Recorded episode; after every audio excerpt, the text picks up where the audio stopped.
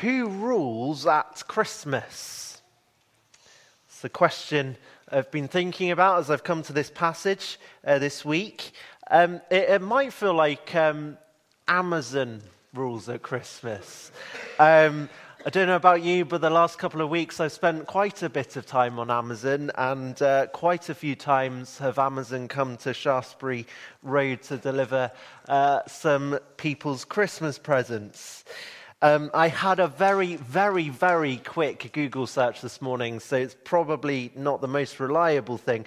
Um, but apparently, at Christmas time, they make around three to four billion dollars, uh, Amazon, which is extraordinary. Um, so maybe it feels like Amazon rule Christmas. Um, what about these guys? They, they weren't ruling at Christmas last year, but, but they seem, uh, all being well, they will be ruling at Christmas this year. Rishi Sunak and King Charles, uh, maybe they rule at Christmas. Or, or maybe uh, who really rules at Christmas? It's me. It's us, ourselves. Uh, we decide what we want to do. We make Christmas plans on our terms. Uh, we want people to buy what we want for Christmas. Uh, we want to eat what we want to eat for Christmas. It's all about ourselves. Maybe we think we rule at Christmas time. Well, this morning we're going to see that there is uh, another ruler, someone else who rules at Christmas time. And not just at Christmas time, but at all times. And we're going to see uh, what kind of ruler he is.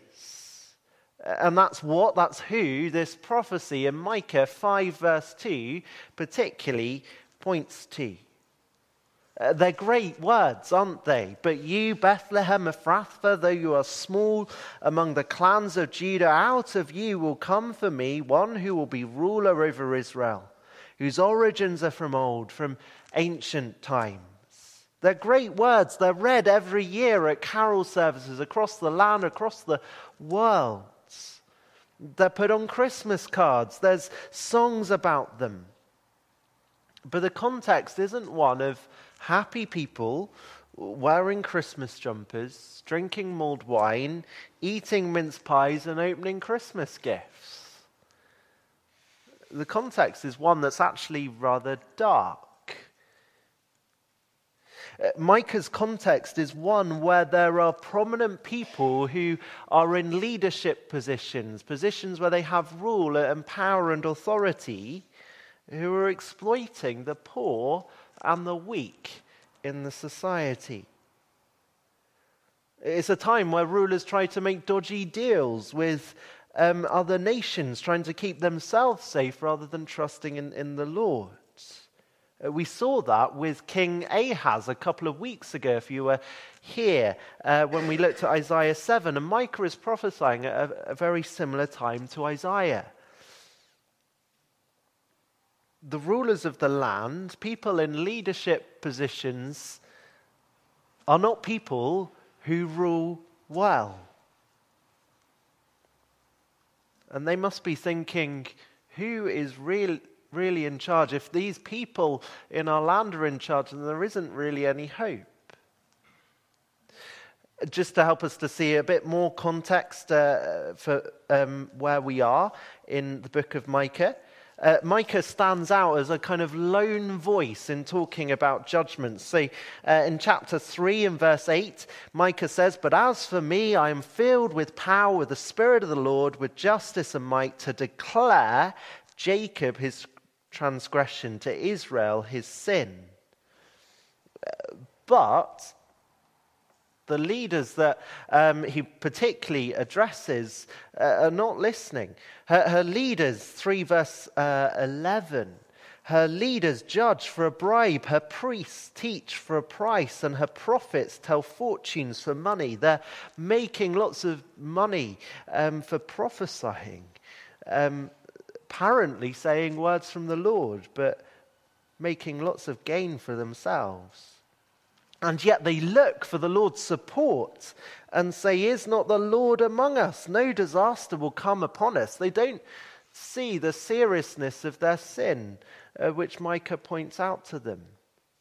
And so the end of verse uh, chap- uh, chapter 3, verse 12 says, Therefore, because of you, Zion will be plowed like a field, Jerusalem will become a heap of rubble, the temple hill a mound overgrown with thickets.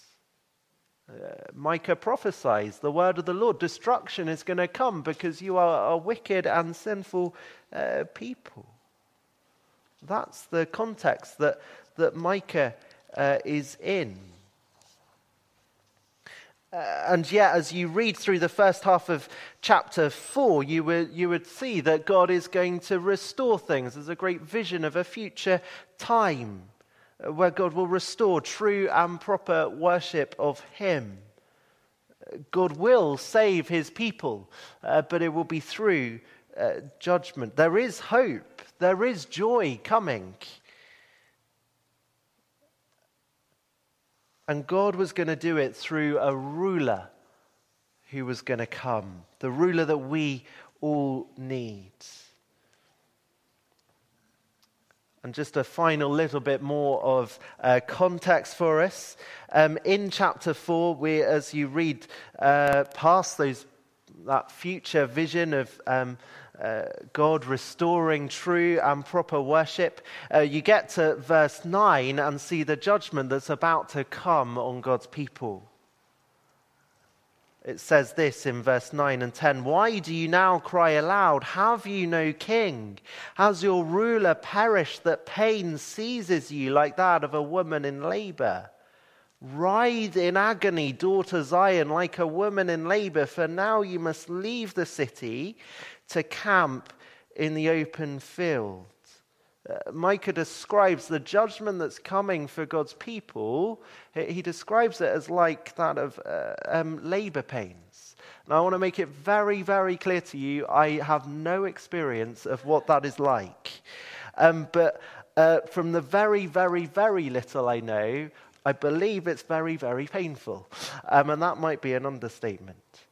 Uh, and that's what, how Micah describes the judgment that's coming for God's people. It's going to be like labor pains. He says in verse 10 Writhe in agony, daughter Zion, like a woman in labor. It's agony.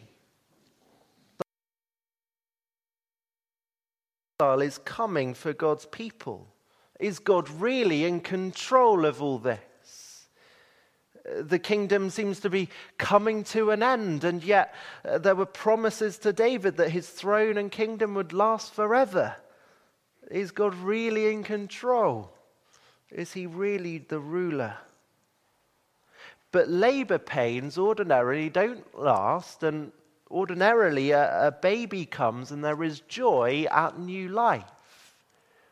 And for God's people, there is the assurance that, that these labor pains that they will come to an end and the Lord is going to redeem them. That's what we read towards the end of verse 10. There you will go to Babylon, there you will be rescued, there the Lord will redeem you out of the hand of your enemies.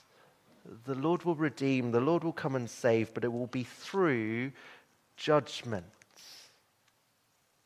And then you read down through uh, the rest of chapter 4 and see that, that many nations are gathering around uh, Jerusalem. They say, Let her be defiled, let her, our eyes gloat over Zion. Nations thinking they're, they're, they've just defeated these people, God's people.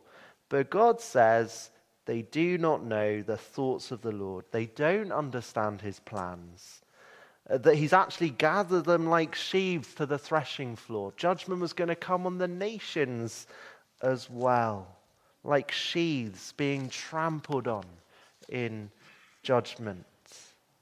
But right now, for God's people in Micah's day, uh, judgment, exile's about to come. And this is what we read 5 verse 1 Marshal your troops now, city of troops, for a siege is laid against us. They will strike Israel's ruler on the cheek with a rod. They're weak, they're fragile. Marshal troops together, but, but they haven't got many troops to marshal together. A siege is laid against them. They're in a very weak and very vulnerable situation. And it says they will strike Israel's ruler on the cheek with a rod. Can you imagine that? A king being struck on the cheek. A sense of shame in that, a smallness in that. But then, in all of that, we get this promise, which we're going to spend time in now. 5 verse 2 But you, Bethlehem Ephrathah, though you are small among the clans of Judah, out of you will come for me one who will be a ruler over Israel. We're going to see three things in this um, prophecy. First of all, a promised ruler from a little town, a promised ruler from a little town. Says verse 2 But you, Bethlehem Ephrathah, uh, we often sing at Christmas time that little carol, O little town of Bethlehem. Little town was a bit of an overstatement. Bethlehem was tiny, it was probably more of a village in our eyes. 100, 150 people uh, possibly living there. It's small. It's described as small in this prophecy. Uh, Micah says, Though you are small among the clans of Judah, you are small, you are seemingly insignificant.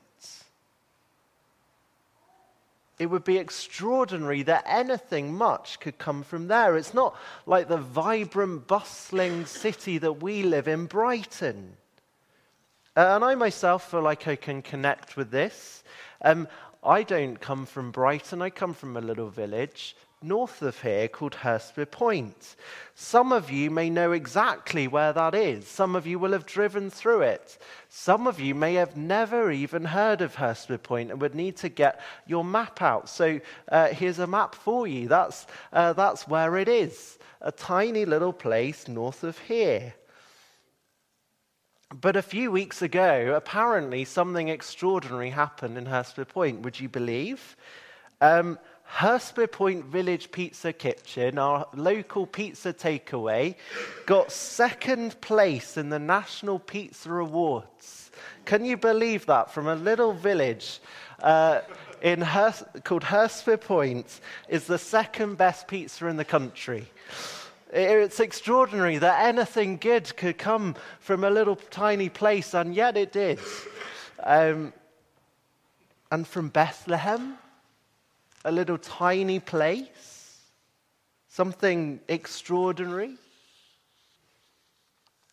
a great ruler coming from this little town. Well, that was the place God was choosing to bring a great ruler who would bring a great rescue and restoration for his people. God is not going to forget his people, and he is choosing this little tiny town for his promises to be fulfilled.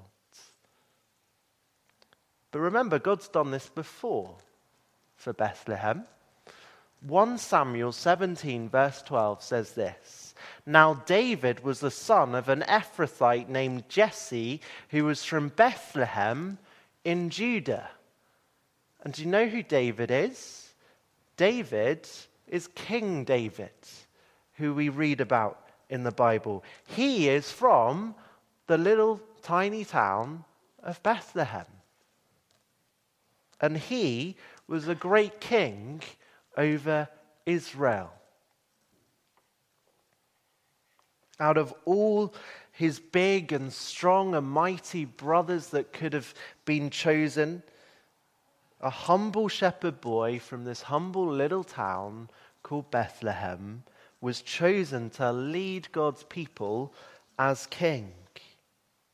And it's to David that promises were made of an everlasting throne, of an, an offspring who would rise up and rule forever. Some of us uh, were here last Sunday evening and thinking um, in great detail uh, about that. But David didn't last as king. He died. He, he didn't sit on his throne forever. So we look to the next uh, offspring of David, his son Solomon. And the greatness of Solomon's kingdom was astounding. But soon his love for women and for wealth overtook uh, his love for the Lord. Uh, and Solomon wasn't, it turns out, the promised offspring who would rule on David's throne forever.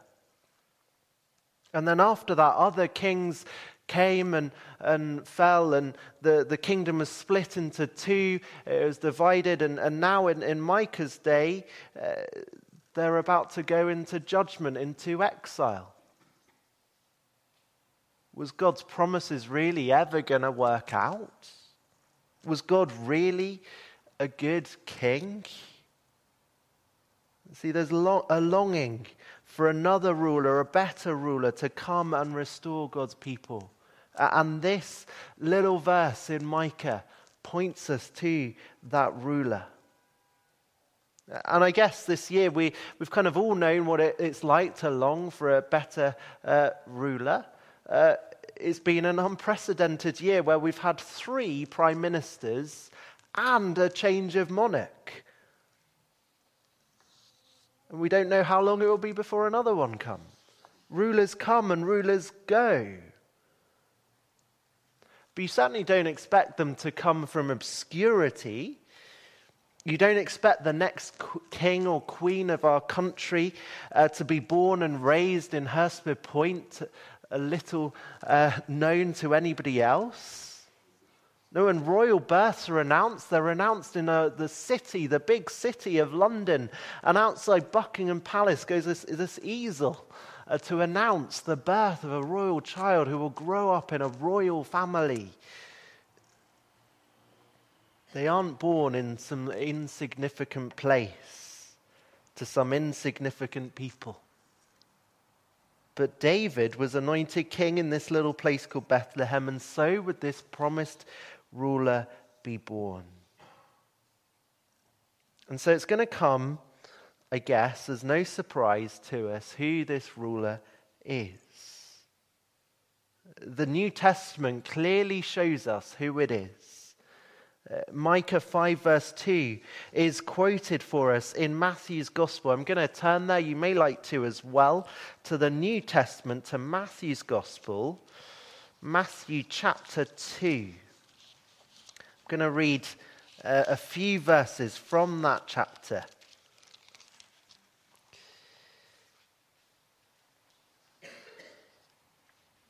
Matthew chapter 2, verse 1 after Jesus was born in where?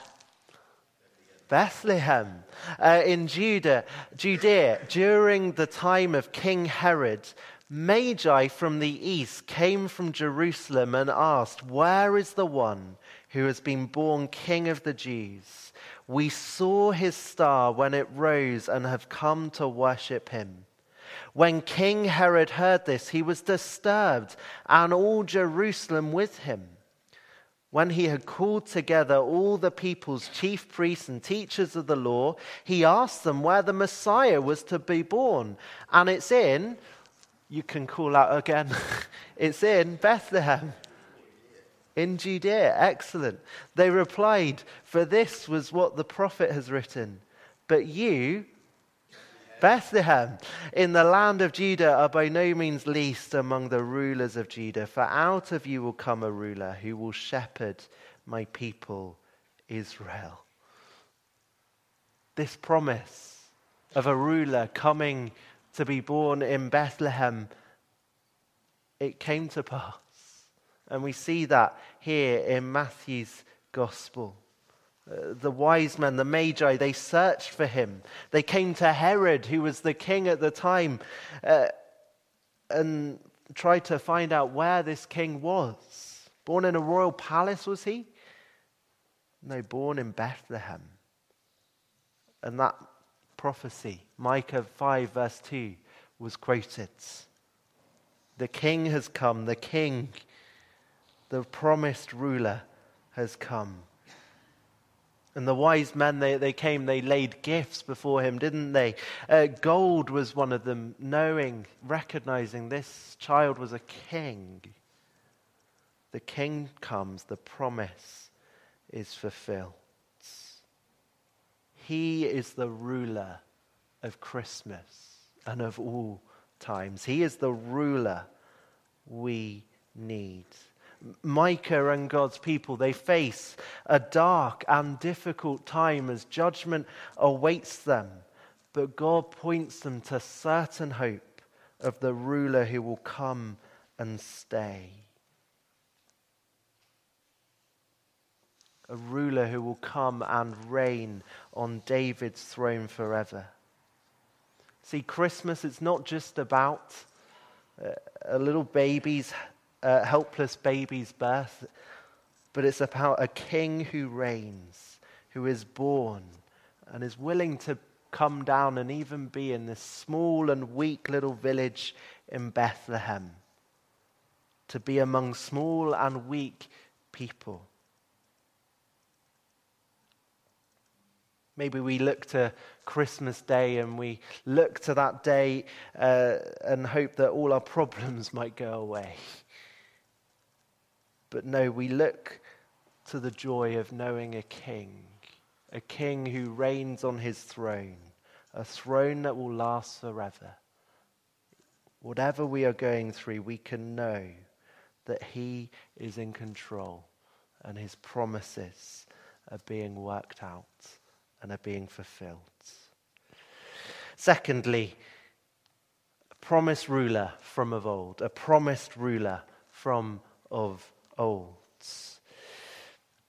Over uh, the last couple of months, in uh, beginning to work here at the church, I, have experienced two uh, people come and, and, do some work for us a plumber and an electrician. Uh, and um, I've had very little experience of um, people uh, coming out to do work like that, but I've been learning uh, quite a bit over recent days. Um, both of them are on a website called Checkatrade, which I understand helps uh, us to um, check the legitimacy of people's work but also one of them was even recommended personally to us. And that, that really does help when you're recommended people who are going to work for you, when you, when you can know that these people are, are trained in what they're doing. Um, it helps us to know their background so that we can be assured, hopefully, we'll get the toilets fixed or the electrics fixed. Uh, you do that background work uh, to make sure uh, that uh, things are going to be okay, hopefully. And this uh, verse, it speaks to us about the background of this ruler. and it should be very reassuring for us as we look at this. It's not just some ruler with no experience at all. No, it's a ruler who, it says, whose origins are from old, from ancient times. Shows us these, this is a ruler we can trust someone we can look to, someone more than just a little baby in a small town. He's from of old, from ancient times. Uh, now, apparently, the phrase from of old, um, I, I, don't know Hebrew, but I'm reliably informed uh, that from of old is used a couple of other times in the Hebrew, in the Bible, and they both refer to God. So there's two verses here for you. Habakkuk 1, verse 12. Lord, are you not from everlasting? It's the same, same words from of old, everlasting. Uh, and Isaiah 9, verse 6, which was preached on last week by, by David, everlasting Father. Both times they refer to God being everlasting, being eternal. And so when Micah says from of old, from ancient times, he's meaning this ruler is from eternity. And if he's from eternity, he is God's. That's who this ruler is. And so we can certainly trust him, for he is from eternity. The ruler is God himself. And he was going to come to this little town of Bethlehem come to people who feel hopeless, who are going through those labor pains of judgment, who can barely marshal together a few troops as the nations come, whose current ruler has been, is going to be struck on the cheek. But a ruler is coming whose origins are from of old, who himself is God. The ruler is extraordinarily born as a baby and yet is ancient. Mary carries in her womb someone who is far older than her, someone who's existed before this world was even made, is made a child. And that we can hold on to in, in what we experience. Uh, in our sickness, in our pain, in our uh, house moves, in our family breakdowns, and whatever we are going through in our lives, we can hold on to the thought that this promised ruler that we really need at Christmas time and at all times, born in this small little town of Bethlehem, is the ruler who has existed from before this world began. He, he sees and knows all things, all of time in his hands. There is no king like this king, this king from of old, from of eternity. Uh, Matthew's Gospel, chapter 1, verse 1, starts in this way This is the genealogy of Jesus, the Messiah, the son of David, the son of Abraham. God has made promises to David that his throne and line will, will last. But in Micah's time, as exile comes, as the kingdom seems to be destroyed, God was still going to fulfill the promises. And Jesus, the New Testament begins by showing us that he is a direct descendant of this King David.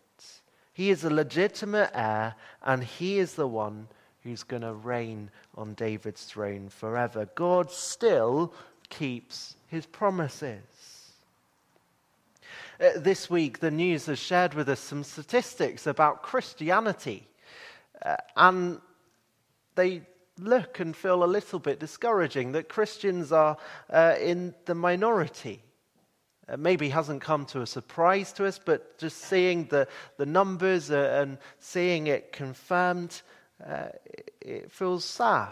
We live in a city, in a country where we are not in the, the majority, where we may feel a little small and weak. It's great when we get to gather all together here like this, but, but when we're away from here on a sun uh, during the week, uh, we may feel rather small and weak and on our own. And yet, Jesus, this one from eternity, has come in the flesh. And he's made great promises uh, to his church. He said he will build his church, and the gates of Hades will not overcome it. This is the one who keeps his promises still. He is the one who has promised to be with us to the very end of the age. He is with us by his Spirit as we go into the world to make disciples of all nations. He is at work and he is building his kingdom and he still keeps his promises. And he has come down to be with us, the one from of old, from ancient times, from eternity. There is no king like this king. This king born in the little town of Bethlehem is from eternity, who's come and is here to stay. He is the King that we need this Christmas and at all times. Thirdly and finally, we see the promised shepherd king. Uh, we're straying down from verse 2 uh, and into verse 4. I'll read it in, in a moment. But remember, where we are in Micah's day, that the troops are lined up against God's people, that the ruler, it says, will be struck on the cheek. But a promised ruler is coming. And what kind of ruler is he going to be? Because remember, in Micah's day, the rulers were, were rather corrupt and exploitative. They didn't really care for other people. How can God's people know safety and security? Well, they can know it in this ruler who's coming, who's going to be a shepherd.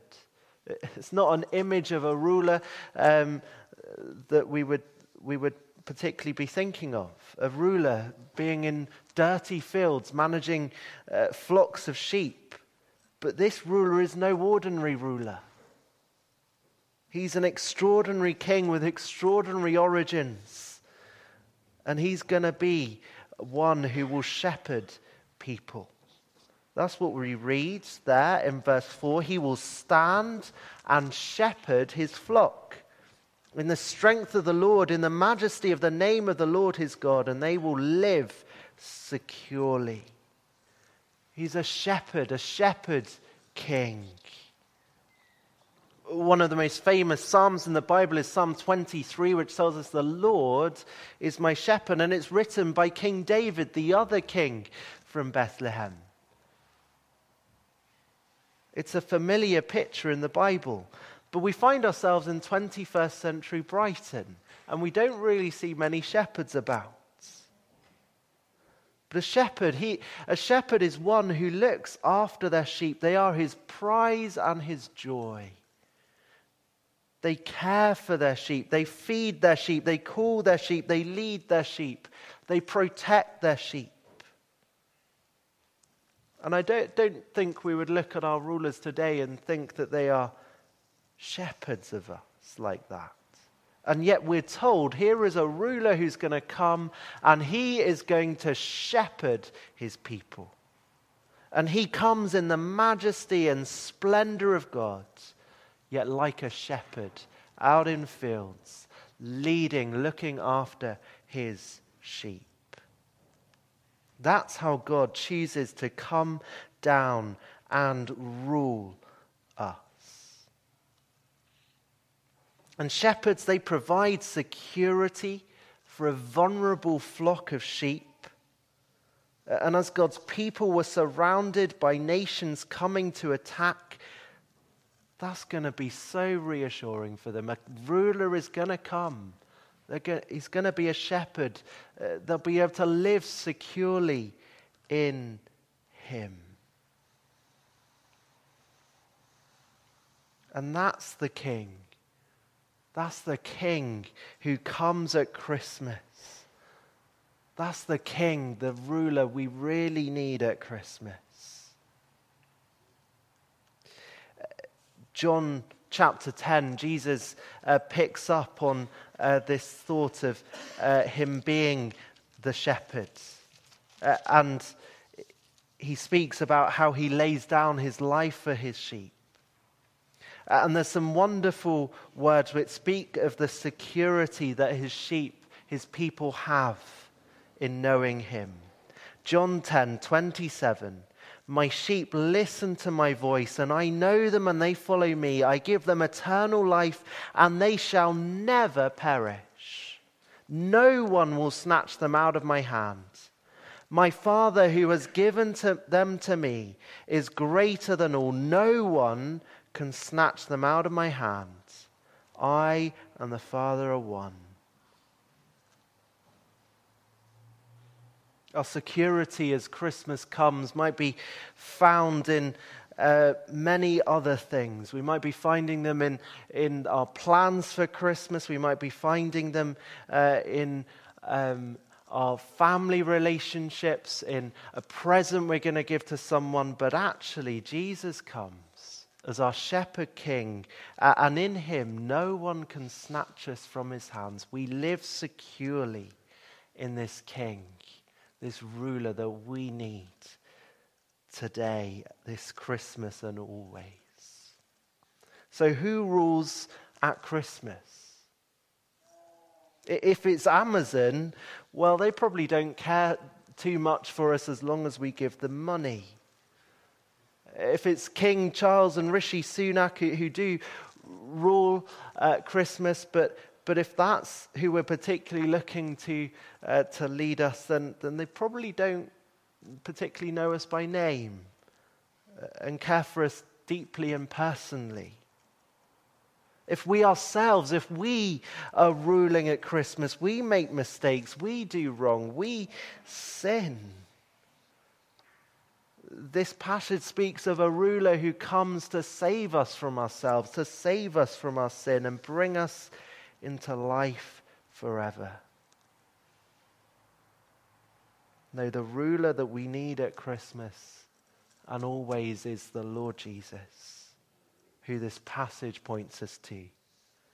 Some of us are going through some really hard things this morning. We as a church, we share one another's burdens. We've seen this morning the King.